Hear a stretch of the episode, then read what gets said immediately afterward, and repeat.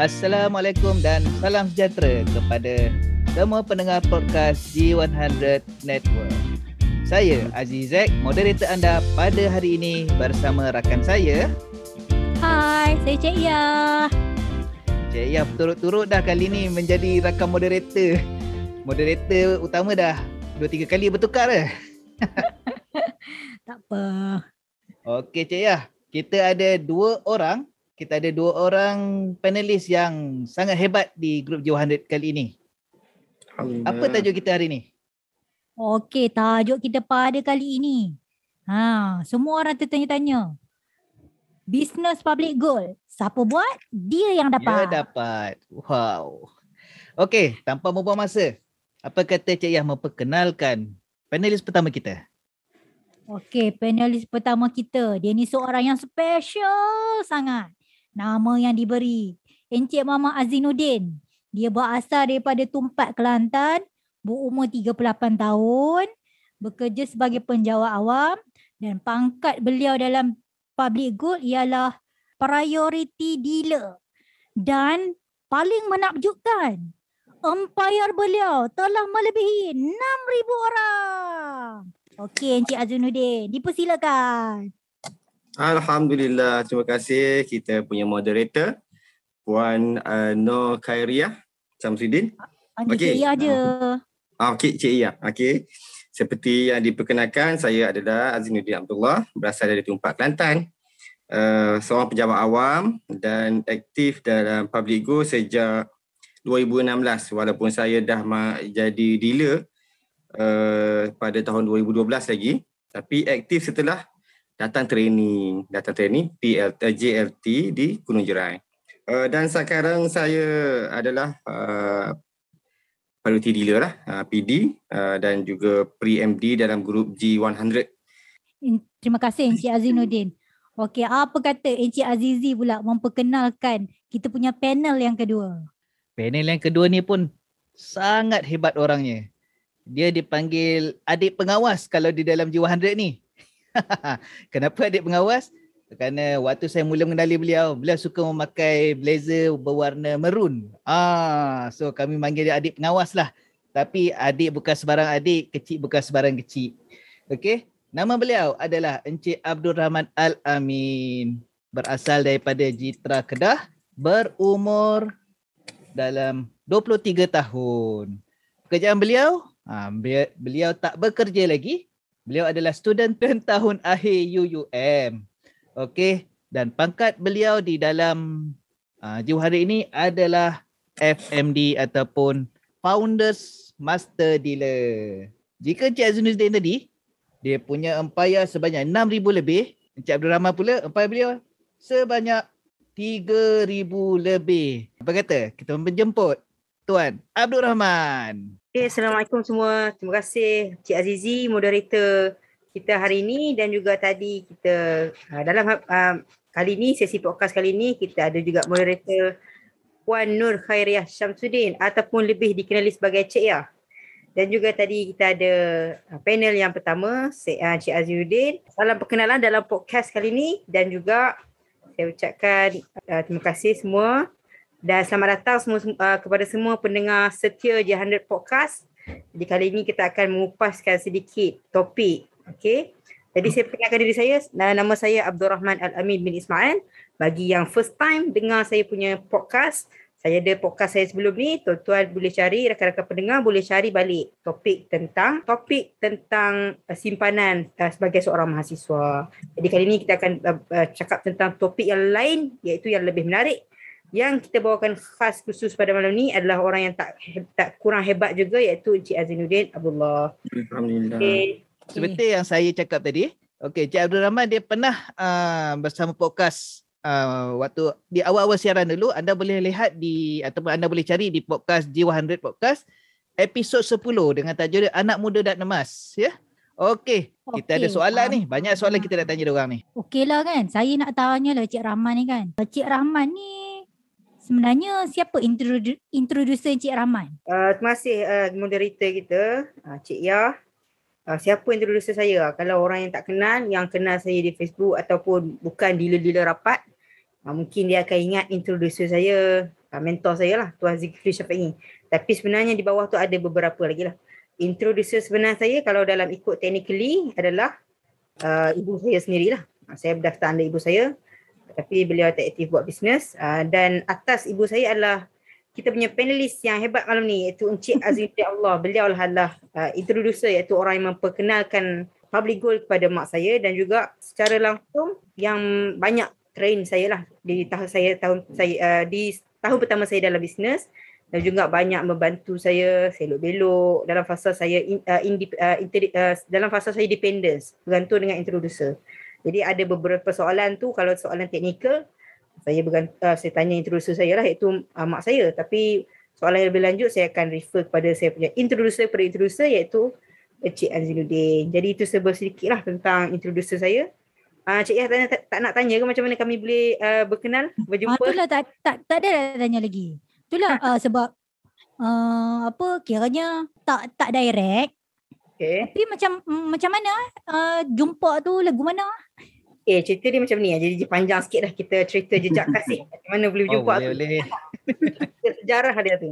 Okay, Encik asalnya. Zudun okey ya? Boleh Encik Zudin? Sudah, sudah, sudah. sudah. Okay, saya cerita. Ini dari sudut perspektif saya lah. Ataupun point of view ataupun kita panggil impression saya lah terhadap Encik Azinuddin. Okay, cerita dia macam ni. Sebenarnya mak saya ni sebelum uh, simpan mah dengan Encik, Encik Azinuddin, dia ada simpan dengan kawan dia yang lain. Cuma bila tahun 2016 tu, kebetulan uh, dia ada dua benda yang menyebabkan mak saya bermula dengan Encik Azinuddin. Yang pertama sebab mak saya ada simpanan yang banyak di satu institusi kewangan. Saya pernah cerita banyak sebenarnya saya, tuan boleh refer balik institusi kewangan apa tu. Jadi bila nak mula simpan emas tu kebetulan waktu tu Encik Azinuddin ni uh, dia cari uh, apa makanan tambahan, suplemen. Hmm, Hmm, dan uh, bila mencari tu di Facebook tu uh, betul kan Encik Azinuddin ni kan cari di Facebook kan? Betul. Untuk bini Ah. pertama. Dia Eh, cari tu Apa dia? siap mengandung kan? Ha, siap mengandung. Ha, siap mengandung. Betul kan? Siap mengandung kan? Ah, betul. Dia nak tambah darah. Nak tambah darah betul. Ah, siap Hemoglobin. siapkan lah makanan tambahan. Jadi terjumpa dengan mak saya sebab mak saya ni buat bisnes tu. Jadi daripada Encik, Encik Azinuddin ni dia, dia bijak tau. Ha. Dia beli uh, uh, set uh, makanan tambahan tu dari mak saya tapi dia uh, apa kita panggil cross selling apa dia? Uh, switch selling ah macam uh, tukar-tukar lah. Uh, mak saya jual set makanan tambahan tu Encik Azinuddin prospecting tentang emas. Jadi dari situlah uh, mak saya alihkan sebagian simpanan guna simpanan dia tukar kepada emas. Kemudian lepas dia dah tukar dia dapat dealership ha, dia register saya pula under dia. Kemudian dari situ saya belum kenal lagi Encik Azinuddin sehinggalah mak saya bawa ke satu seminar public goal. Ha, dulu kita ada seminar fizikal sebelum zaman Hmm. lah kita cerita ni. Dari situ uh, saya duduk di belakang. Ha, dulu saya macam malu-malu lah biasa kan uh, ambivert atau introvert malu-malu sikit duduk belakang Encik Pakai jubah. pakai dia, Ah, pakai jubah waktu tu. Oh, Saya tak pandai, saya tak pandai pakai uh, formal-formal ni. Blazer tak pandai, memang tak ada blazer dulu. Bahkan blazer merun yang Cik Aziz, Azizi uh, sebut tadi tu pun bukan original. Saya beli bundle je waktu awal saya mula bisnes dulu lah. Okay. Jadi waktu tu lah uh, Cik Azizuddin approach saya dan uh, bermula titik pada tu lah Cik Azizuddin invite saya dalam grup WhatsApp dan banyak lah saya belajar daripada grup WhatsApp tu dan beliau pun banyak bantu saya untuk ikuti kelas uh, PG1 system selasa malam. Dulu selasa malam. Sekarang ni G100 setiap ahad malam lah. Itu sedikit uh, pengenalan uh, uh, sejarah lah macam mana uh, saya dengan Cik Azizuddin ni boleh ada kaitan dalam uh, network, uh, networking lah ataupun bloodline saya lah. Okay, saya berterima kasih banyak kepada beliau lah. Alhamdulillah. Oh, macam tu cerita dia. Baik sungguh nak Cik Azizuddin dia cari set Oh, mengandung. dia orang yang sangat baik. Ah. Kalau lah uh, Cik Azizuddin tak buka mulut cerita tu, saya tak adalah dekat mana uh, yang saya berada sekarang. Walaupun banyak uh, development business tu, banyak juga tunjuk ajar daripada mentor. Tapi uh, berkat beliau menggunakan, kita panggil apa eh? Buka mulut. Buka mulut, nah, the power of words. Satu. Uh, kemudian dia leverage credibility, credibility Ah, betul. mentor. Sampailah saya jatuh uh, minat dengan mentor, prinsip beliau, cara beliau. Bila saya follow follow, follow mentor, secara tak langsung bisnes saya grow dan juga bisnes Encik Azizuddin pun empire beliau pun grow. Dari situlah uh, datangnya tajuk kita malam ni yang uh, sekejap lagi kita akan upas, uh, kupas soalan yang ketiga. Baiklah. Kalau begitu Cik Azuddin ni memang sangat-sangat hebat kerana melahirkan Cik Rahman menjadi master dealer sedangkan beliau sendiri belum belum lagi sampai orang cakap pangkat master dealer. Tapi kerana asbab itu Ah, saya rasa bukannya Cik Rahman saja yang menjadi master dealer di bawah guru Cik Izzuddin ni kan? Ya. Betul, ada seorang lagi. Tak tak kurang hebat juga. Alhamdulillah. Mengandung pula. Ha, betul betul. Maksudnya dia uh, uh, produce lah mengeluarkan satu talent lah yang ada pada diri seseorang uh, dengan cerita dengan hanya kuasa buka buka mulut. Sebab tu kita kata business public ni adalah business uh, the power of mouse lah. Uh, apa dia uh, mouse marketing. Kita hanya buka cerita mulut, cerita kebaikan public good, kita bukan nak ambil dia orang, kita bukan nak aniaya orang dan juga mungkin suatu hari nanti uh, orang yang uh, ceritakan tu berterima kasih kepada kita sebab kita pernah ceritakan kita pernah perkenalkan dia kepada public goal. Satu potensi ataupun platform yang boleh mengubah nasib uh, hidup dan masa depan kita. lah. Kan saya nak tambah sikit boleh? Ah, boleh boleh. Boleh, Okey. boleh, boleh. Alhamdulillah, terima kasih kepada Tuan Rahman. lah. Sebenarnya saya tak adalah sehebat mana pun. Tapi saya pinjam kekuatan yang ada di grup G100 ni uh, daripada mentor kita lah. Masa tu G100 tak ada lagi kan. Uh, saya pinjam apa yang ada di Public Goal. Saya bawa je apa yang ada Public Goal, saya tunjuk kat Rahman. Uh, okay. Dia sebenarnya apa yang ada pada Tuan Rahman tu sendiri. Dia ada self uh, inisiatif. Dia ada dia sendiri pun dah ada potensi-potensi nak jadi macam dia sekarang ni. Ha, dia dia bukan dia yang biasa-biasa sebenarnya. Uh, bukan orang biasa-biasa sebab masa tu masa dia mula-mula masuk pun uh, dia sanggup uh, tak ramai orang sanggup pergi seminar. Sebab setiap seminar yang kami uh, kita hadir dulu, kalau tak silap saya di Alustar sendiri pun sepanjang seminar tu saya pernah beberapa kali saya seorang je pergi. Uh, Hmm. sejak 2000 berapa tu kan uh, dia start buat seminar di branch tu. Mula-mula je saya bawa uh, Abdul Rahman ni. Rahman ni dia pergi mula-mula saya bawa okey uh, dengan ibu dia bawa kemudian pergi dengan saya kemudian dia bawa tim dia pula ah yang tu yang hebat dia dia ada self inisiatif dan dia sendiri yang apa nama ni uh, jadikan diri dia sendiri sekarang siapa okay, sampailah ki, eh, yang kita orang pergi ke JLT ha yang tu memang dia dah terbakar okey itu je nak tambah pun okey sama-sama Okey lah. Duk kita duk cerita panjang lebar ni kan. Pasal tajuk kita ni kan. Business public, public goal ni kan. Okey sebenarnya public goal ni kalau bagi orang yang tak tahu lah kan. Public goal ni apa? Dengar bunyi macam bank pun ada. Macam kedai mas ke. Dan orang paling takut sekali orang akan tanya. MLM ke? Ha. Betul. Biasa MLM ni skim piramid lah. Ah, orang takut tu sangat lah tu. setuju setuju setuju saya setuju memang kalau ikutkan eh, boleh jawab tu ke ah, boleh dah okey boleh. Okay, setuju lah dengan apa yang uh, kita punya moder apa cik moderator kita cakap. Tak betul. Ramai yang datang kepada saya pun prospek-prospek yang datang pun tanya uh, kena buka akaun dengan public bank ke? Okay, dia dia pun faham Public Go ni uh, adalah cawangan public bank. Salah satu bis, uh, cabang bisnes public bank. Uh, dan dari situlah saya kena terangkan bahawa public good dia ada kaitan dengan public bank, public uh, public phone, public apa lagi, semua-semua yang public public yang lain, public toilet pun tak ada kaitan dengan. Public good tu sendiri adalah sebuah syarikat jual beli emas, jual beli emas pelaburan, okey. Yang bermulanya public good pada 2018, uh, 2008 uh, ia adalah sebuah syarikat uh, jual beli emas pelaburan uh, yang diilhamkan oleh uh, kita punya Datuk Wira Louis Eng lah founder kita dia nak jadikan public go ni uh, platform untuk jual beli emas macam kita beli saham. Okay, dia nampak saham dia remiser, dia jutawan dalam remiser saham kan. Jadi dia nampak uh, perjalanan apa uh, jual beli saham tu macam mana tapi dia nak bawa emas ni ke dalam bentuk yang semacam saham. Itulah lahirnya macam mana public go ni boleh lahir eh. Uh, beli emas secara online. Okey, seterusnya daripada cabang public gold uh, sebagai syarikat emas uh, dapat lagi uh, Datuk Datuk punya visi dia dia terus dia terus ke depan ke depan dan ke depan. Dia nampak macam mana public gold nak mengurat langkah dan di situ pula 2017 datanglah pula the PG. Okey, PG ni lah tapak baru uh, future yang ada di public gold untuk kembangkan lain-lain uh, sayap-sayap pebisnes lain. Okey, siapa-siapa yang tak tak grab opportunity yang ada di PG Business Group ni, ya Allah, rugi yang amat lah, rugi yang amat. Oi, semua terpegun ke? nak kata ya pun ya, nak kata tak pun tak kan? Okey, sebenarnya macam ni, dalam public goal, kita ada level-level tertentu. Dan orang sangat takut dengan MLM, MLM ni sebab orang takut dengan orang, orang keliru dengan uh, skim Ponzi tu kan.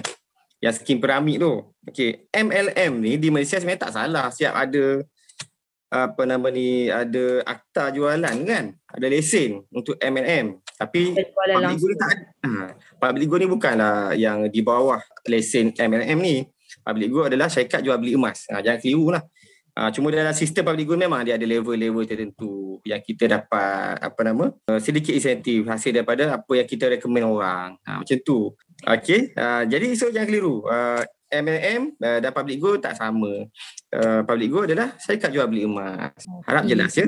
Bila bila LMM tu orang risaulah kan. Ah. Bila masuk je orang atas yang untung. Masuk je orang atas yang untung. Itulah kot. Depa salah faham kat situ kot. Aha. Setuju, setuju. Cik Abdul Betul. Rahman nak tambah ke? Uh, tentang ni, tajuk ni.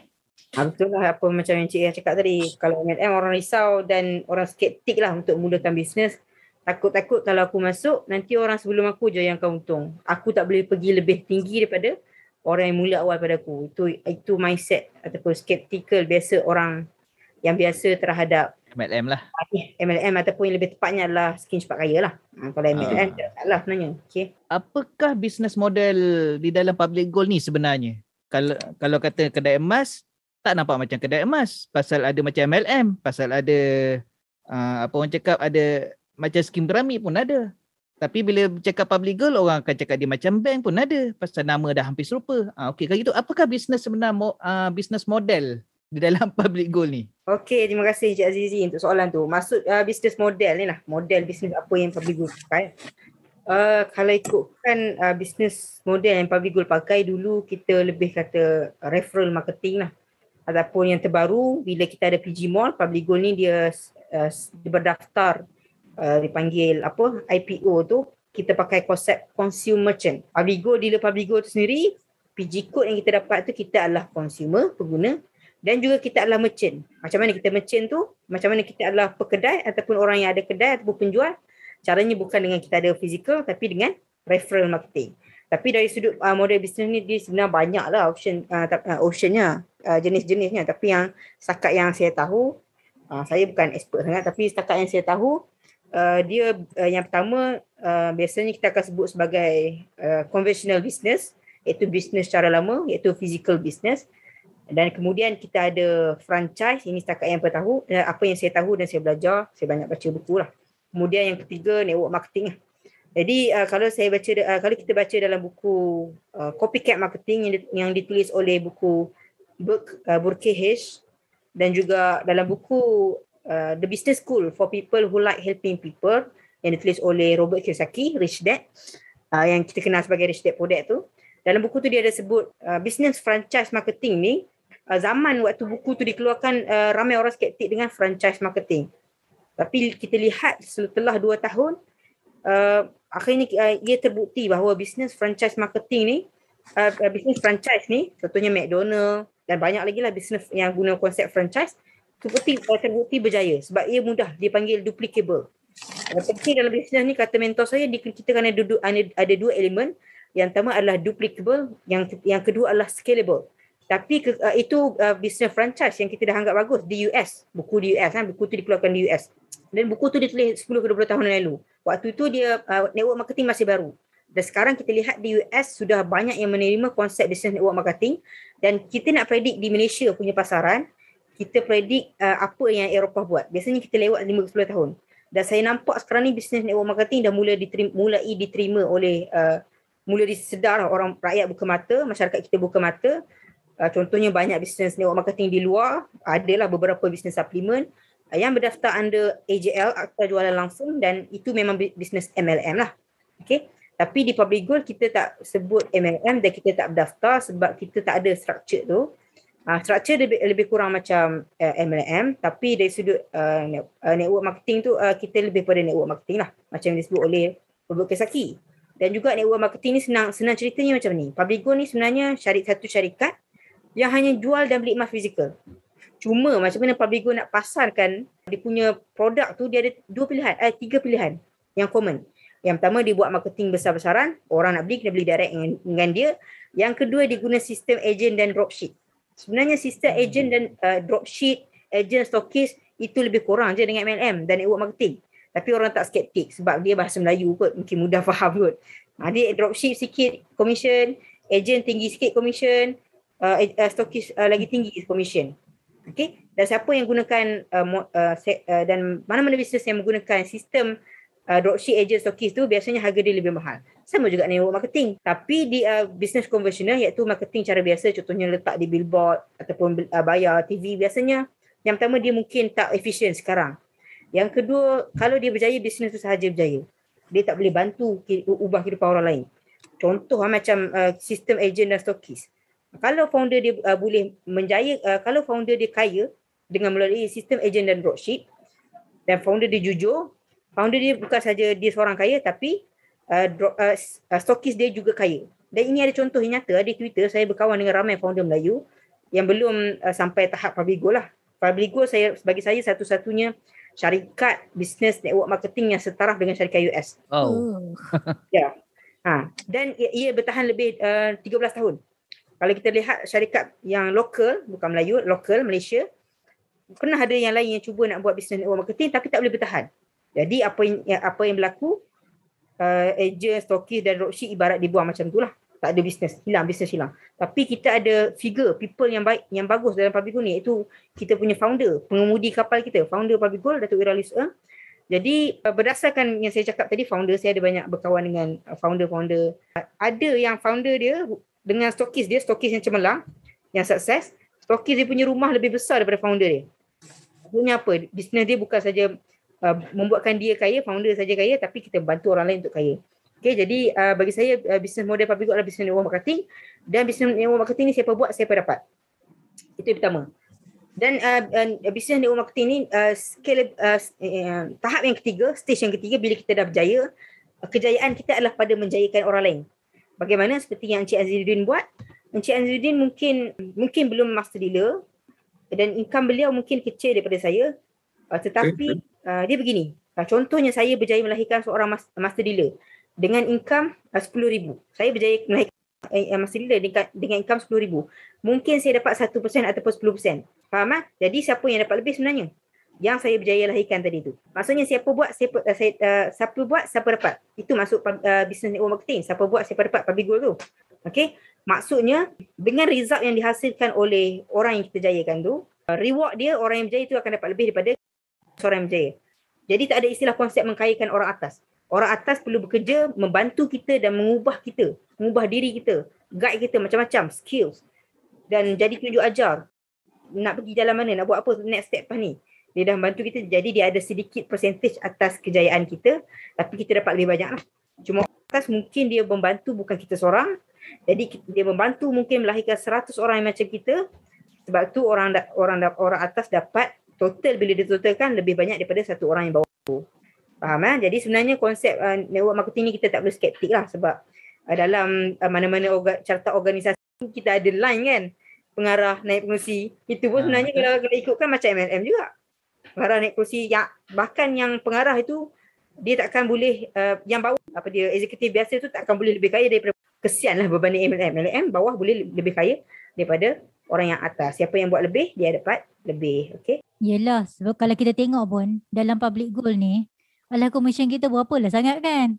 Orang atas kat kaya pun. Dalam satu persen ke dua persen je. Hmm, betul betul. Hmm. Okey lah Bahkan kan? ah, kalau uh, bagi siapa yang contohnya apa? Uh, kalau customer lah, customer mungkin 1%, 2%. Itu pun dah sikit. Tapi kalau sama uh, sesama dealer, master dealer dengan normal dealer, lagi sikit 0.1% ataupun paling banyak 1%. Uh, itu memang tak perlu fikir lah, tak perlu skeptik lah. Sebab kita kena ingat, sebelum kita nak kaya, yang pertama kita kena kaya, uh, kita mesti ingat kalau kita nak kaya, kita kena kayakan orang lain. Dalam bisnes network marketing yang pertama kita kena kayakan orang atas dulu. Tapi orang uh, nak kayakan orang atas tu, orang atas tu kena bantu kita untuk grow. Yang pertama. Yang kedua bila kita dah grow, macam mana kita nak le- jadi lebih kaya? Kita bantu kita punya downline pula. Jadi uh, dapat result, dapat income 10k sebulan, automatik kita akan kaya. Sebab itulah saya faham yang bila dah jadi master dealer baru saya faham. Kejayaan kita adalah pada menjayakan orang lain. Ha, Kita kena percaya wealth uh, abundance. Maksudnya kekayaan ni melimpah ruah. Kita jangan letakkan terhad kekayaan tu kalau kalau apa yang kita kaya kita tak boleh kaya. Tak. Wealth ni uh, abundance ada di mana-mana. Okay. Bila kita ada mindset macam tu baru kita tak skeptik dengan bisnes dan kita tak susah untuk jadi kaya. Okey, betul tu. Jelas-jelas padu. Okeylah. Jelas, Azrinuddin. jelas sangat tu. Betul Cik Ya. Ha, itulah. Okey, Cik Azrinuddin. Saya nak tanya lah Cik Azrinuddin. Okey, dalam kita duk cerita-cerita ni kan, sebenarnya dalam public goal ni, siapa yang boleh jadi uh, dealer? Dia ada macam syarat ke, apa ke, kena bayar yuran ke, macam mana ke? Nak jadi dealer syarat dia uh, cukup 18 tahun dah. Uh, secara teknikal dia macam tu. Tapi saya tak sarankan nak mula jadi dealer dengan 18 tahun sebenarnya. Kalau saya lah, kalau nak latih seorang dealer, macam kita uh, macam kita tengok pada yang ada pada Tuan Rahman lah. Dia bukan bermula pada umur 18 tahun. Dia bermula awal daripada tu lagi. Okay, sejak ada belajar lagi, okay, sebelum jadi dealer, dia dah mula masuk dah kelas. Okay, dia dah mula join kelas. Maksudnya dia dah bina diri dia awal lagi. Okay, seelok-eloknya saya saya sangat sarankan lah student-student sekarang ni belajar buat bisnes awal-awal lagi. Okay, sebab saya pernah buat benda yang salah macam ni. Saya pernah ada mindset yang salah uh, masa belajar dulu. Pada saya, pada waktu belajar ni, belajar je lah. Jangan nak sibuk-sibuk dia buat bisnes. Apa pun saya silap. Bila tengok Tuan Rahman sekarang ni, ya Allah. Dulu aku dah buat silap besar sebab tak belajar benda bisnes ni masa belajar. Sebab masa tu, network sangat-sangat banyak. Berbanding sekarang ni. Network yang sangat-sangat fresh, yang sama-sama sama-sama ada energi yang besar yang betul-betul nak berjaya macam kita kan. So kita nampak kat situ kalau nak jadi dealer, mulalah seawal yang mungkin dan uh, bila dah secara teknikalnya dah 18 tahun tu dah boleh daftar sebagai dealer di public good. Ha, ni kita dah boleh mula untuk recommend orang pula. Okay. Ha, pada saya macam tu lah. Okay, boleh nak tambah uh, Cik Rahman? Cik Rahman ada nak tambah ke? Ah boleh boleh betul. Saya ada ada point yang saya nak tambah tadi. Uh, Hmm. bila kita uh, membina bisnes ni ataupun jadi dealer ni bukan saja kita fokus pada income lah. Tapi membina diri dan dapat uh, pengalaman lah. Contoh antara un- unfair advantage saya bila saya mula jadi dealer dulu walaupun uh, belum dapat result, saya dapat belajar banyak lah pengalaman daripada uh, senior-senior dalam public goals sebab kebanyakannya memang 20-an, 30-an. Jadi antaranya contohnya bila saya bergaul pergi kelas dengan orang yang umur 30-an yang dah habis belajar, yang dah habis kahwin, perspek- perspektif mereka melihat dunia tak sama dengan yang dah kahwin, berkahwin, maksudnya yang dah ada rumah tangga, yang dah ada anak, perspektif mereka melihat dunia tak sama dengan mahasiswa. Mungkin mahasiswa masih enjoy sebab tak ada tanggungjawab dan juga Betul. masih fikir tentang relationship, fikir nak kahwin, nak kahwin. Tapi bila kita lihat kawan, uh, saya beri satu contoh lah uh, dalam relationship. Uh, uh, da, uh, bila dalam tempoh mahasiswa, student ni dia terlalu fikir relationship seolah-olah itu saja ultimate benda yang dia ada. Tapi bila bagi orang yang dah berkahwin, perkahwinan atau hubungan tu adalah satu tanggungjawab. Jadi bila dah dapat itu sebenarnya tak habis pun. Kita kena selesaikan tanggungjawab. Next, uh, tanggungjawab kita, uh, kita kepada isteri. Kita kena uh, nak kena bina kehidupan. Uh, bahkan uh, nak buat bisnes pun lebih sibuk. Nak kena bahagikan masa dengan isteri, nak bahagikan masa dengan anak-anak. Kemudian um, nak buat bisnes kadang-kadang malam. Jadi dari situlah kita belajar bersyukur dan kita belajar untuk get ready lah. Uh, bagi saya um, um, uh, nak tahu sejarah masa lalu baca buku. Baca buku kita banyak sejarah tercatat uh, tercatat dan benda-benda yang lepas lah selalunya nak tahu future kita dengan berkawan dengan orang yang lebih tua supaya kita boleh predict kalau aku buat macam ni aku jadi macam dia kalau aku nak perbetulkan nak ubah aku punya future uh, jangan buat apa yang dia buat yang tak betul lah tapi apa yang dia buat yang betul tu follow mission masa kita untuk ke masa lepas dengan membaca buku mission masa kita untuk ke depan adalah dengan berkawan dengan orang yang lebih senior itu apa yang Penting ada boleh buat kod. Dia jadi kod, eh? Kod tweet lah. Boleh tweet Ah. cepat semua orang lain tweet. ha, jadi uh, itu antara unfair advantage lah. Benefit tambahan uh, antara bila saya join jadi dealer. Betul lah macam Encik Azrina cakap. Tak perlu tunggu 18 baru start buat dealer. Uh, sebelum 18 tu boleh dah mula belajar-belajar dulu. Dapat kain sikit. Uh, belajar sebagai simpan penyimpan dulu. Jadi bila technically dah cukup 18 tahun. Terus jadi dealer. Waktu tu kita dah get ready. Uh, bila kita diri kita dah ready. Waktu tu frontline kita dan empire business kita akan grow dengan sangat cepat. Memang hebat dua orang panelis kita pada malam ini. Betul Cik Ya? Itulah hebat. Terpegun dengar ah. Ha, sampai saya tak saya tak terkata apa. Tapi uh, saya harap semoga apa pendengar-pendengar podcast di luar sana um, dapat sesuatu pada hari ini. Amin. Uh? InsyaAllah, insyaAllah.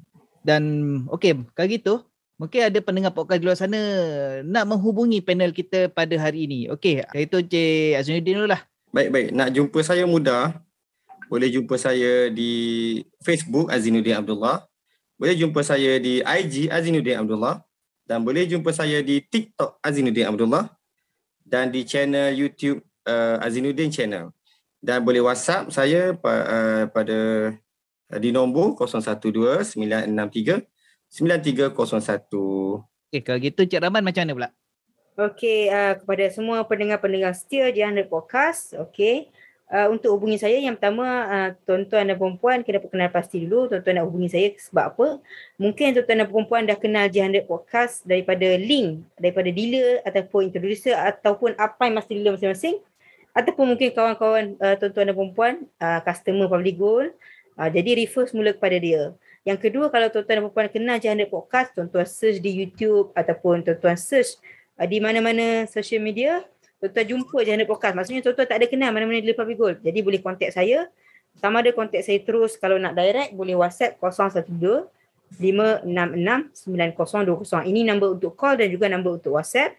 Dan kalau nak uh, follow saya di mana-mana media sosial, uh, media sosial boleh search uh, uh, dari sudut username saya guna Rahman Ismail underscore R-A-H-M-A-N I-S-M-A-I-L underscore kalau di uh, YouTube ataupun di Facebook boleh search saja nama penuh saya Abdul Rahman Al-Amin bin Ismail. Blog saya www.rahmanismail.com. Jadi itu saja. Kalau search mana-mana social media yang ada username search je Rahman Ismail underscore. Okay. Uh, okay itu saja cara nak hubungi saya. Okay. Baiklah, terima kasih Encik Rahman dan Encik Azinuddin. Okey Cik Ya, Hmm, macam mana? Ada lagi ke? Okay, apa uh, saya cuma teringat kata-kata apa mentor uh, dalam G100. Dia pernah kata uh, sebenarnya bisnes public goal ni uh, network marketing. Network tu equivalent to net worth. So kekayaan kita ni sebenarnya berkaitan langsung dengan network yang kita ada. Ha, so Betul. siapa yang makin ramai uh, network, uh, dialah yang paling berjaya kiranya. Betul. Betul. Terima kasih kepada panelis kita pada hari ini Encik Azinuddin. Okey. Terima kasih. Sama-sama Cik Azizi Okey. sudi jemput. Ha, Encik Abdul Rahman juga. Terima kasih kerana sudi hadir untuk kali kedua.